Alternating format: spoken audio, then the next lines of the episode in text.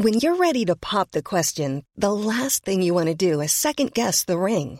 At Bluenile.com, you can design a one of a kind ring with the ease and convenience of shopping online. Choose your diamond and setting. When you find the one, you'll get it delivered right to your door. Go to Bluenile.com and use promo code LISTEN to get $50 off your purchase of $500 or more. That's code LISTEN at Bluenile.com for $50 off your purchase.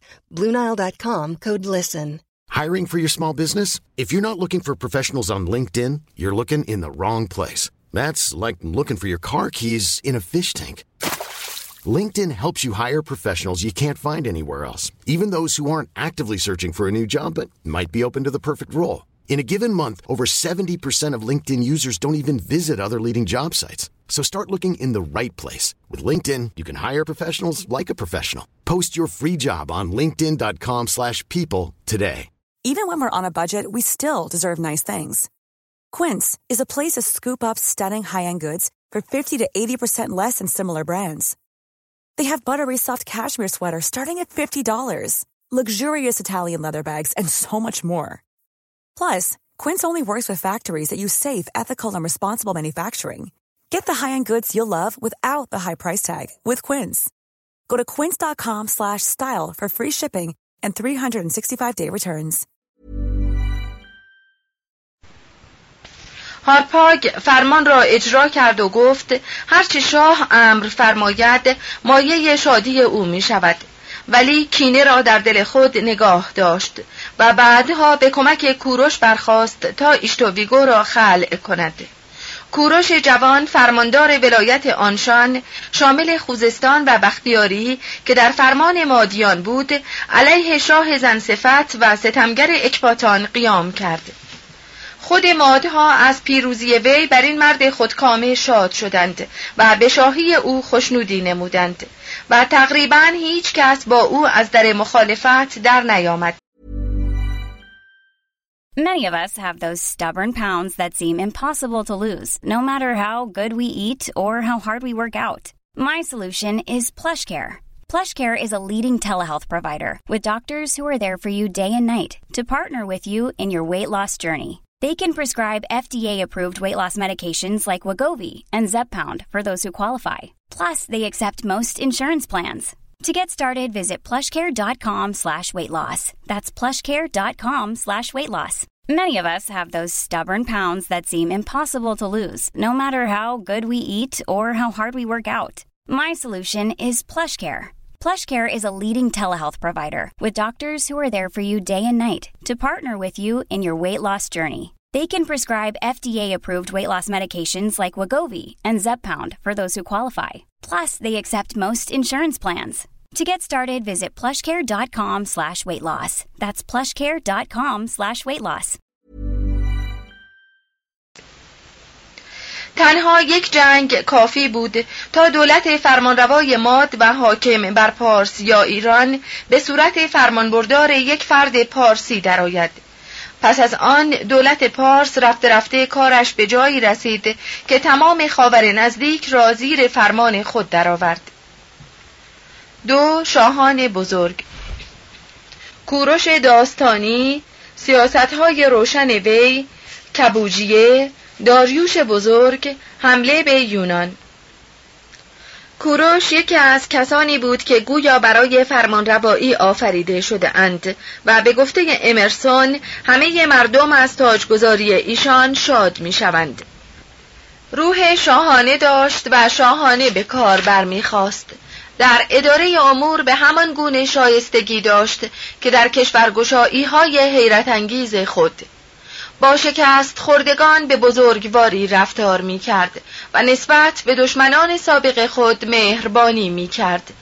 پس مایه شگفتی نیست که یونانیان درباره وی داستانهای بیشمار نوشته و او را بزرگترین پهلوان جهان پیش از اسکندر دانسته باشند. مایه تأسف آن است که از نوشته های هرودوت و گزنفون نمی توانیم اوصاف و شمایل وی را طوری ترسیم کنیم که قابل اعتماد باشد. مورخ اول تاریخ وی را با بسیاری از داستانهای خرافی در هم آمیخته و دومی کتاب خود را کوروپایدیا مساوی با تربیت کوروش را همچون رساله در فنون جنگ نوشته. و در ضمن آن خطابه در تربیت و فلسفه آورده است. گزنفون چندین بار در نوشته خود کوروش را با سقرات اشتباه کرده و احوال آن دو را با هم آمیخته است. چون این داستانها را کنار بگذاریم از کوروش جز شبه فریبنده ای باقی نمیماند. آنچه به یقین می‌توان گفت این است که کوروش زیبا و خوش اندام بوده. چه پارسیان تا آخرین روزهای دوره هنر باستانی خیش به وی همچون نمونه زیبایی اندام مینگریستند دیگر اینکه وی مؤسس سلسله هخامنشی یا سلسله شاهان بزرگ است که در نامدارترین دوره تاریخ ایران بر آن سرزمین سلطنت می کرده اند. دیگران که کوروش سربازان مادی و پارسی را چنان منظم ساخت که به صورت قشون شکست ناپذیری درآمد. بر ساردیس و بابل مسلط شد و فرمانروایی اقوام سامی را بر باختر آسیا چنان پایان داد که تا هزار سال پس از آن دیگر نتوانستند دولت و حکومتی بسازند تمام کشورهایی را که قبل از وی در تحت تسلط آشور و بابل و لیدیا و آسیای صغیر بود زمیمه پارس ساخت و از مجموع آنها یک دولت شاهنشاهی و امپراتوری ایجاد کرد که بزرگترین سازمان سیاسی قبل از دولت روم قدیم و یکی از خوش اداره ترین دولتهای همه دوره های تاریخی به شمار می رود. آن اندازه که از افسانه ها برمی آید کوروش از کشورگشایانی بوده است که بیش از هر کشورگشای دیگر او را دوست می اند و پایه های سلطنت خود را بر بخشندگی و خوی نیکو قرار داده بود. دشمنان وی از نرمی و گذشت او آگاه بودند. و به همین جهت در جنگ با کوروش مانند کسی نبودند که با نیروی نومیدی می جنگد و می داند چاره نیست جز اینکه بکشد یا خود کشته شود. پیش از این بنا به روایت هرودوت دانستیم که چگونه کروسوس را از سوختن در میان هیزمهای افروخته رهانید و بزرگش داشت و او را از رایزنان خود ساخت. نیز از بخشندگی و نیکی رفتار او با یهودیان سخن گفتیم. یکی از ارکان سیاست و حکومت وی آن بود که برای ملل و اقوام مختلفی که اجزای امپراتوری او را تشکیل می‌دادند به آزادی عقیده دینی و عبادت معتقد بود. این خود میرساند که بر اصل اول حکومت کردن بر مردم آگاهی داشت و می‌دانست که دین از دولت نیرومند تر است. به همین جهت است که وی هرگز شهرها را قارت نمی کرد و معابد را ویران نمی ساخت بلکه نسبت به خدایان ملل مغلوب به چشم احترام می نگریست و برای نگاهداری پرستشگاه ها و آرامگاه های خدایان از خود کمک مالی نیز می کرد. حتی مردم بابل که در برابر او سخت ایستادگی کرده بودند در آن هنگام که احترام وی را نسبت به معابد و خدایان خیش دیدند به گرمی برگرد او جمع شدند و مقدم او را پذیرفتند هر وقت سرزمینی را میگشود که جهانگشای دیگری پیش از وی به آنجا نرفته بود با کمال تقوا و ورع قربانی هایی به خدایان محل تقدیم می کرد. مانند ناپل اون همه ادیان را قبول داشت و میان آنها فرقی نمیگذاشت و با مرحمتی بیش از ناپل اون به تکریم همه خدایان می پرداخت. وی از لحاظ دیگری نیز به ناپل اون شبیه بود چه مانند وی قربانی بلند پروازی فراوان خیش شد. هنگامی که از گشودن همه سرزمین های خاور نزدیک آسوده شد در صدد برآمد که ماد و پارس را از حجوم بدویانی که در آسیای میانه منزل داشتند خلاص کند. و چنان به نظر می رسد که در این حمله های خود تا کنار نهر سیهون در شمال و تا هندوستان در خاور پیش رفته باشد. در همین گیرودارها و در آن زمان که به منتهای بزرگی خود رسیده بود در جنگ با قبایل ماساگت که از قبایل گمنام ساکن در سواحل جنوبی دریای خزر بودند کشته شد. کوروش نیز مانند اسکندر امپراتوری بزرگی را به چنگ آورد. ولی پیش از اینکه فرصت سازمان دادن به آن پیدا کند عجل آن امپراتوری را از چنگش بیرون آورد. نقص بزرگی که بر خلق و خوی کوروش لکهی باقی گذاشته آن بود که گاهی بی حساب قصاوت و بیرحمی داشته است. این بیرحمی به پسر نیمه دیوانه وی کبوجیه به ارث رسید. بیان که از کرم و بزرگواری پدر چیزی به او رسیده باشد. وی پادشاهی خیش را با کشتن برادر و رقیب خیش به نام بردیا به یونانی اسمردیس آغاز کرد. پس از آن به طمع رسیدن به ثروت فراوان مصر به آن سرزمین هجوم برد و حدود امپراتوری پارس را تا رود نیل پیش برد. توضیح هاشیه بردیا برادری کبوجیه غیر از بردیای دروغین یا گماتاست. معلف در صفحه بعدی تا حدی توضیح داده است. ادامه متن. در این کار کامیاب شد. ولی چنان که ظاهر است سلامت عقل خیش را بر سر این کار گذاشت. در راه رسیدن به شهر منفیس با دشواری فراوان روبرو نشد. ولی قشونی که برای تسخیر واهه آمون فرستاده بود همه در بیابان تلف شدند. نیز قشونی که برای گرفتن کارتاژ یا قرتاجه فرستاده بود دچار شکست شد.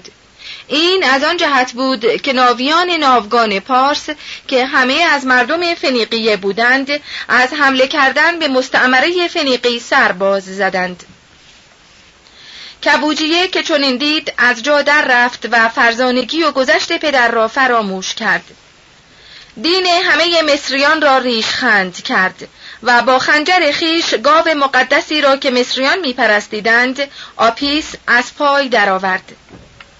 به این کار نیز بس نکرد بلکه نعشهای مومیایی شده شاهان را از گورها بیرون کشید و به لعنتهای قدیمی که برای نبش کنندگان قبور شده بود هم توجهی نکرد. معابد را با پلیدی آلود و فرمان داد تا بتهایی را که در آنها بود بسوزانند. گمان وی آن بود که با چنین کارها مردم مصر از بند خرافات و اوهام رهایی خواهند یافت چون دچار حمله بیماری شد که شاید آن بیماری نوبه های سرعی بوده است برای مصریان شکی نماند که این بیماری کیفری است که خدایان به او داده اند. از آن پس دیگر هیچ مصری در راستی و درستی دین خیش شک نداشت کبوجیه برای آنکه زشتی های حکومت مطلقه را هرچه بیشتر آشکار سازد همان کاری را کرد که ناپل اون بر اثر حمله های دلدرد سخت خیش انجام می‌داد. به این معنی که خواهر و همسر خود رکسانه را کشت و پسر خود پرکساسپس را به تیر زد و دوازده نفر از بزرگان پارسی را زنده به گور کرد و به کشتن کرسوس فرمان داد و پس از آن پشیمان شد. و چون دانست که حکم او را اجرا نکرده اند خوشحال شد. ولی کسانی را که از اجرای آن تن زده بودند کیفر داد. در آن هنگام که به پارس باز میگشت خبر یافت که قاسبی بر تاج و تخت دست یافته و در همه جا مردم با افروختن آتش انقلاب از این مدعی تاج و تخت حمایت می کنند. از این لحظه نام کبوجیه در تاریخ پنهان می شود. بنا به بعضی از روایات چون این خبر به وی رسید خودکشی کرد. توضیح هاشیه پرکساسپس پسر کبوجیه نیست. از نزدیکان کبوجیه است که پسرش سمت آبداری کبوجیه را داشت و کبوجیه این پسر را در حضور پدر با تیر کشت. ادامه متن. آن قاسب مدعی بود که همان بردیا برادر شاه است که با معجزه ای از خشم برادرش کبوجیه و کشته شدن رهایی یافته است. ولی حقیقت امر این است که وی یکی از روحانیان متعصب و از پیروان دین مجوسی قدیم بود که می‌خواستند آین زردشتی را که دین رسمی دربار پارس بود از میان بردارند. پس از آن شورش دیگری در سرزمین پارس برپا شد که در نتیجه آن مرد قاسب از تخت سلطنت فرو کشیده شد. کسانی که در این شورش دست داشتند هفت نفر از بزرگان کشور بودند. پس از آن از میان خود یکی را به نام داریوش پسر هیشتاسپ به سلطنت برگزیدند. پادشاهی بزرگترین شاهنشاهان پارس با همین خونریزی آغاز شد. در کشورهای خاور زمین پیوسته وراست تاج و تخت با فتنه و آشوب در کاخ سلطنتی همراه بود. چه هر یک از بازماندگان شاه درگذشته در آن میکوشید که خود زمام سلطنت را به دست گیرد. در عین حال در مستعمره ها نیز انقلاباتی رخ می‌داد. زیرا که مردم این نواحی فرصت اختلافات داخلی را غنیمت میشمردند و در صدد بازیافتن آزادی از دست رفته خود برمی آمدند.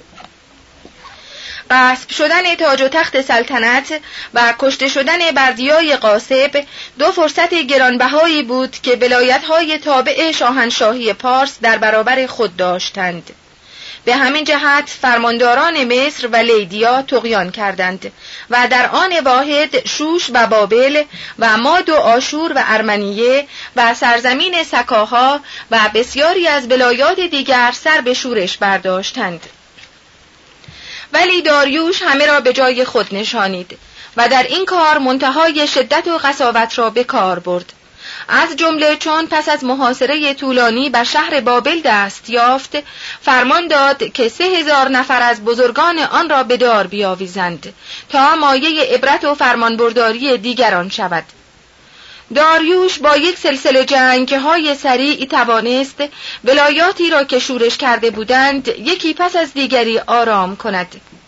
چون دریافت که این شاهنشاهی وسیع هر وقت دچار بحرانی شود به زودی از هم پاشیده خواهد شد زره جنگ را از تن بیرون کرد و به صورت یکی از مدبرترین و فرزانه ترین فرمانروایان تاریخ درآمد و سازمان اداری کشور را به صورتی درآورد که تا سقوط امپراتوری روم پیوسته به عنوان نمونه عالی از آن پیروی می کردند.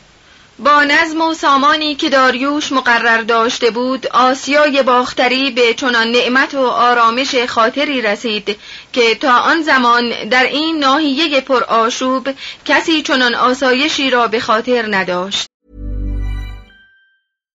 If you're looking for plump lips that last, you need to know about Juvederm lip fillers. With Juvederm Volbella XC and Juvederm Ultra XC, your lip look, whether it's subtle or bold, can last up to one full year with optimal treatment and no additional maintenance. Find a licensed specialist and see if it's right for you at Juvederm.com today. That's J U V E D E R M.com. Add fullness to lips in adults over 21 with Juvederm Volbella XC or Juvederm Ultra XC. Do not use if you have severe allergies or a history of severe allergic reactions, or if you're you're allergic to lidocaine or the proteins used in Juvederm. Tell your doctor if you have a history of scarring or taking medicines that decrease the body's immune response or that can prolong bleeding. Common side effects include injection site redness, swelling, pain, tenderness, firmness, lumps, bumps, bruising, discoloration, or itching. As with all fillers, there's a rare risk of unintentional injection into a blood vessel, which can cause vision abnormalities, blindness, stroke, temporary scabs, or scarring. For full important safety information, visit juvederm.com. Hey, it's Paige DeSorbo from Giggly Squad. High quality fashion without the price tag. Say hello to Quince.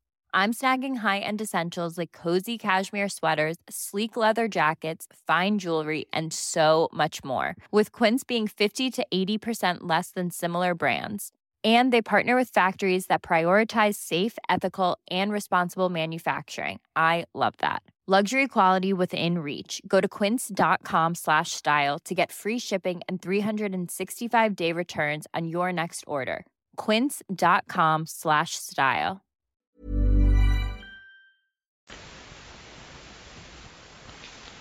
آرزویش آن بود که پس از آن با صلح و صفا بر آنچه در اختیار دارد فرمان براند ولی سنت و مقدر چنان است که در امپراتوری ها هرگز آتش جنگ مدت درازی فرو ننشیند. دلیل این مطلب آن است که بلاد تسخیر شده باید مکرر در مکرر از نو مسخر شود و پیروزمندان در ملت خود هنر جنگیدن و در اردو و میدان جنگ به سر بردن را زنده نگاه دارند. چه در هر آن ممکن است زمانه نقشی تازه برارد و امپراتوری تازه‌ای در برابر امپراتوری موجود قیام کند. در چنین اوضاع و احوال اگر جنگی خود به خود پیش نیاید ناچار باید آن را بیافرینند. به همین جهت بر نسلهای متوالی واجب است که بر های جنگ و خونریزی خو کنند و از راه تمرین و تجربه دریابند که چگونه از کف دادن جان و مال در راه نگاهداری میهن را آسان شمارند. شاید تا حدی همین دلیل بود که داریوش را بران داشت که از تنگه بسفور و رود دانوب بگذرد و در جنوب روسیه تا رود ولگا پیش براند و به تعدیب سکاهایی که پیوسته در اطراف شاهنشاهی وی تاخت و تاز می کردند بپردازد. یا اینکه بار دیگر از افغانستان و دهها سلسله جبال عبور کند و به دره رود سند برسد و صحنه های پهناوری را با جمعیت فراوان و مال بیشمار بر شاهنشاهی خیش بیافزاید. ولی برای حمله وی به یونان باید در جستجوی دلیلی قویتر از این باشیم. هرودوت می‌خواهد به ما بقبولاند که علت حمله و اقدام به این کار بدون نتیجه و زیان بخش وی آن بود که یکی از زنان او به نام آتوسا در بستر او را فریفت و به این کار واداشت. ولی بهتران است که چنان باور داشته باشیم که شاهنشاه پارس از آن نگران بود که ممکن است از میان شهرهای یونان و مستعمرات آن یک امپراتوری فراهم شود یا میان آنها پیمانی بسته شود و تسلط پارس را بر باختر آسیا در خطر اندازد. در آن هنگام که ایالت یونیا سر به شورش برداشت و از اسپارت و آتن به آن کمک رسید داریوش با آنکه به جنگ خورسندی نداشت ناچار دست به کار جنگ شد. همه داستان گذشتن وی از دریای یونان یا اژه و شکست خوردن قشون او در جلگه ماراتون و بازگشت نومیدانه وی به پارس را می‌دانند. چون بار دیگر خود را آماده حمله به یونان کرد و خواست ضربه دیگری به آن وارد کند ناگهان دچار بیماری شد و ناتوان گشت و دیده از این جهان فرو بست. سه روش زندگی و صناعت پارسیان. دولت شاهنشاهی ملت زبان دهقانان شاهراهای شاهنشاهی بازرگانی و امور مالی دولت شاهنشاهی پارس که در زمان داریوش به منتها درجه بزرگی خود رسیده بود شامل بیست ایالت یا خشتروپان به یونانی مساوی با ساتراپ نشین می‌شد. و مصر، فلسطین، سوریه، فنیقیه، لیدیا، فریگیا، یونیا، کاپادوکیا، کلیکیا، ارمنستان، آشور، قفقاز، بابل، ماد، پارس آنچه امروز به نام افغانستان و بلوچستان معروف است باختر رود سند در هندوستان سقدیانا باکتریا جایگاه ماساگت ها و قبایل دیگری از آسیای میانه جزو این امپراتوری بزرگ بود. تا آن زمان هرگز دولتی به این بزرگی و پهناوری که در زیر فرمان یک نفر باشد در تاریخ پیدا نشده بود. پارسی که در آن روزگار بر چهل میلیون ساکنان این نواحی حکومت کرد همان ایرانی نیست که اکنون می‌شناسیم. بلکه ناحیه کوچکی در مجاورت خلیج فارس بود که در آن زمان به نام پارس خوانده می‌شد و اکنون آن را فارس مینامند. سرزمین پارس سرای بیابانهای بیحاصل و کوههای فراوان بود رودخانه فراوان نداشت و در معرض گرمای سوزان و سرمای کشنده بود و به همین جهت بود که درآمد زمین به تنهایی کفاف زندگی دو میلیون ساکنان آن را نمی کرد. و ناچار باید کسری را از راه بازرگانی و کشورگشایی تأمین کنند. توضیح هاشیه به گفته استرابون گرمای شوش در تابستان به اندازه بود که مار یا چلپاسه نمی توانست با چنان سرعتی از یک سوی رهگذر به سوی دیگر آن بگریزد و حرارت آفتاب باعث هلاک آن نشود. ادامه متن. مردم کوه نشین اصلی سرزمین پارس مانند مادها از نژاد هند و اروپایی و شاید از جنوب روسیه به این نواحی آمده بودند از زبان و دین قدیم ایشان آشکار می شود که با آن دست از نژاد آریان که از افغانستان گذشته و طبقه حاکمه را در سرزمین هند تشکیل داده بودند نسبت نزدیکی داشتند. توضیح هاشیه غالبا آریانا را با آران که بر ساحل رود عرس واقع است یکی می‌دانند. ادامه متن داریوش اول خود را در نقش رستم چنین معرفی کرده است پارسی پسر پارسی آریایی از نژاد آریایی زردشتیان وطن نخستین خود را به نام ایران وعجه یعنی وطن آریایی ها می نامند. استرابون کلمه آریانا را برای سرزمینی استعمال کرده است که تقریبا با آنچه امروز به نام ایران مینامیم تفاوتی ندارد چنان به نظر می رسد که پارسیان زیباترین ملت های خاور نزدیک در روزگارهای باستانی بوده اند. تصاویری که در آثار تاریخی بر جای مانده نشان می دهد که آن مردم میان بالا و نیرومند بوده و بر اثر زندگی کردن در نقاط کوهستانی سختی و صلابت داشته اند ولی ثروت فراوان سبب لطافت طبع آنان بوده است. در سیمای ایشان آثار تقارن مطبوعی دیده می شود و مانند یونانیان بینی کشیده داشته اند و در اندام و هیئت ایشان آثار نجابت مشهود بوده است. قالب ایشان لباسهایی مانند لباسهای مردم ماد برتن می کردند. بعدها خود را به زیورالات مادی نیز می آراستند. جز دو دست باز گذاشتن هر یک از قسمتهای بدن را خلاف ادب می شمردند و به همین جهت سرتاپای ایشان با سربند یا کلاه یا پاپوش پوشیده بود شلواری سپارچه و پیراهنی کتانی و دو لباس رومی پوشیدند که آستین آنها دستها را می پوشانید و کمربندی بر میان خود می بستند. این گونه لباس پوشیدن سبب آن بود که از گزند گرمای شدید تابستان و سرمای جانکاه زمستان در امان بمانند امتیاز پادشاه در آن بود که شلوار قلاب دوزی شده با نقش و نگار سرخ می پوشید و دکمه های کفش وی به رنگ زعفرانی بود اختلاف لباس زنان با مردان تنها در آن بود که گریبان پیراهنشان شکافی داشت مردان موی چهره را نمی ستردند و گیسوان را بلند فرو می هشتند. بعدها به جای آن گیسوان آریه رواج پیدا کرد. چون در دوران شاهنشاهی ثروت مردم زیاد شد زن و مرد به زیبایی ظاهر خود پرداختند جهت آراستن صورت قازه و روغن به کار می بردند و برای آنکه درشتی چشم و درخشندگی آن را نشان دهند سرمه های گوناگون استعمال می کردند.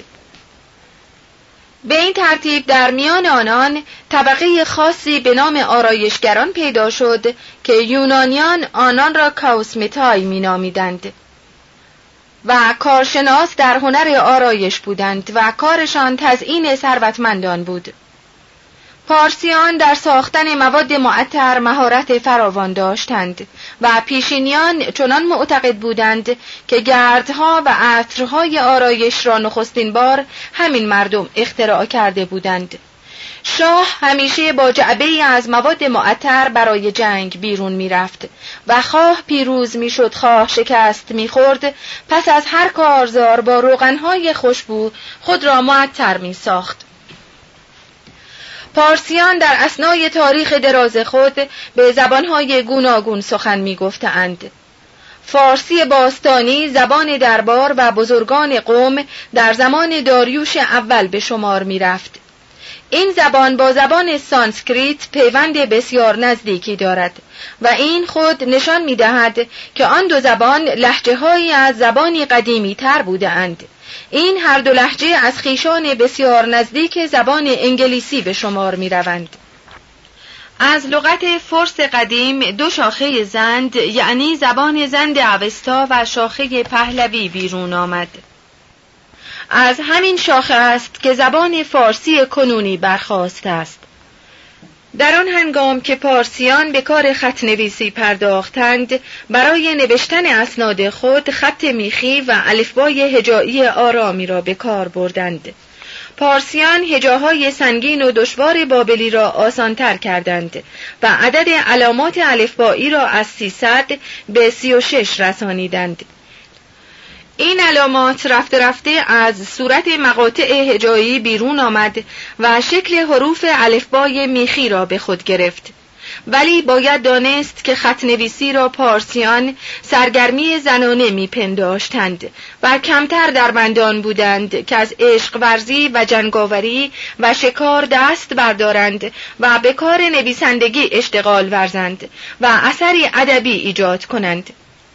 مرد عادی معمولا بی سواد و به این بی سوادی خورسند بود و تمام کوشش خود را در کار کشت زمین مصروف می داشت. کتاب مقدس اوستا کشاورزی را ستوده و آن را مهمترین و والاترین کار بشری دانسته است که خدای بزرگ اهورامزدا از آن بیش از کارهای دیگر خشنود می شود. قسمتی از عراضی ملک مردم بود و خود به کشاورزی در آن می پرداختند. گاهی این خورده مالکان جمعیت های تعاونی کشاورزی متشکل از چند خانوار را تشکیل می‌دادند و به صورت دست جمعی به کاشتن زمین های وسیع می پرداختند. قسمت دیگر از عراضی متعلق به اشراف و زمینداران بزرگ بود که دهقانان در برابر قسمتی از درآمد زمین به کشت و زرع در آنها مشغول بودند. قسمتی را نیز بندگان بیگانه که هرگز در میان آنان ایرانی وجود نداشت کشاورزی می کردند. برای شخم کردن زمین گاو آهن چوبی به کار می بردند که به آن نوک آهنی بسته بودند و با گاو کشیده می شد. آب را از نقاط کوهستانی به وسیله قنات به زمین های خود می آوردند. محصول عمده کشاورزی که مهمترین ماده غذایی نیز محسوب می‌شد گندم و جو بود. ولی مردم گوشت فراوان نیز میخوردند و شراب زیاد می نوشیدند کوروش به سربازان خود شراب می‌داد.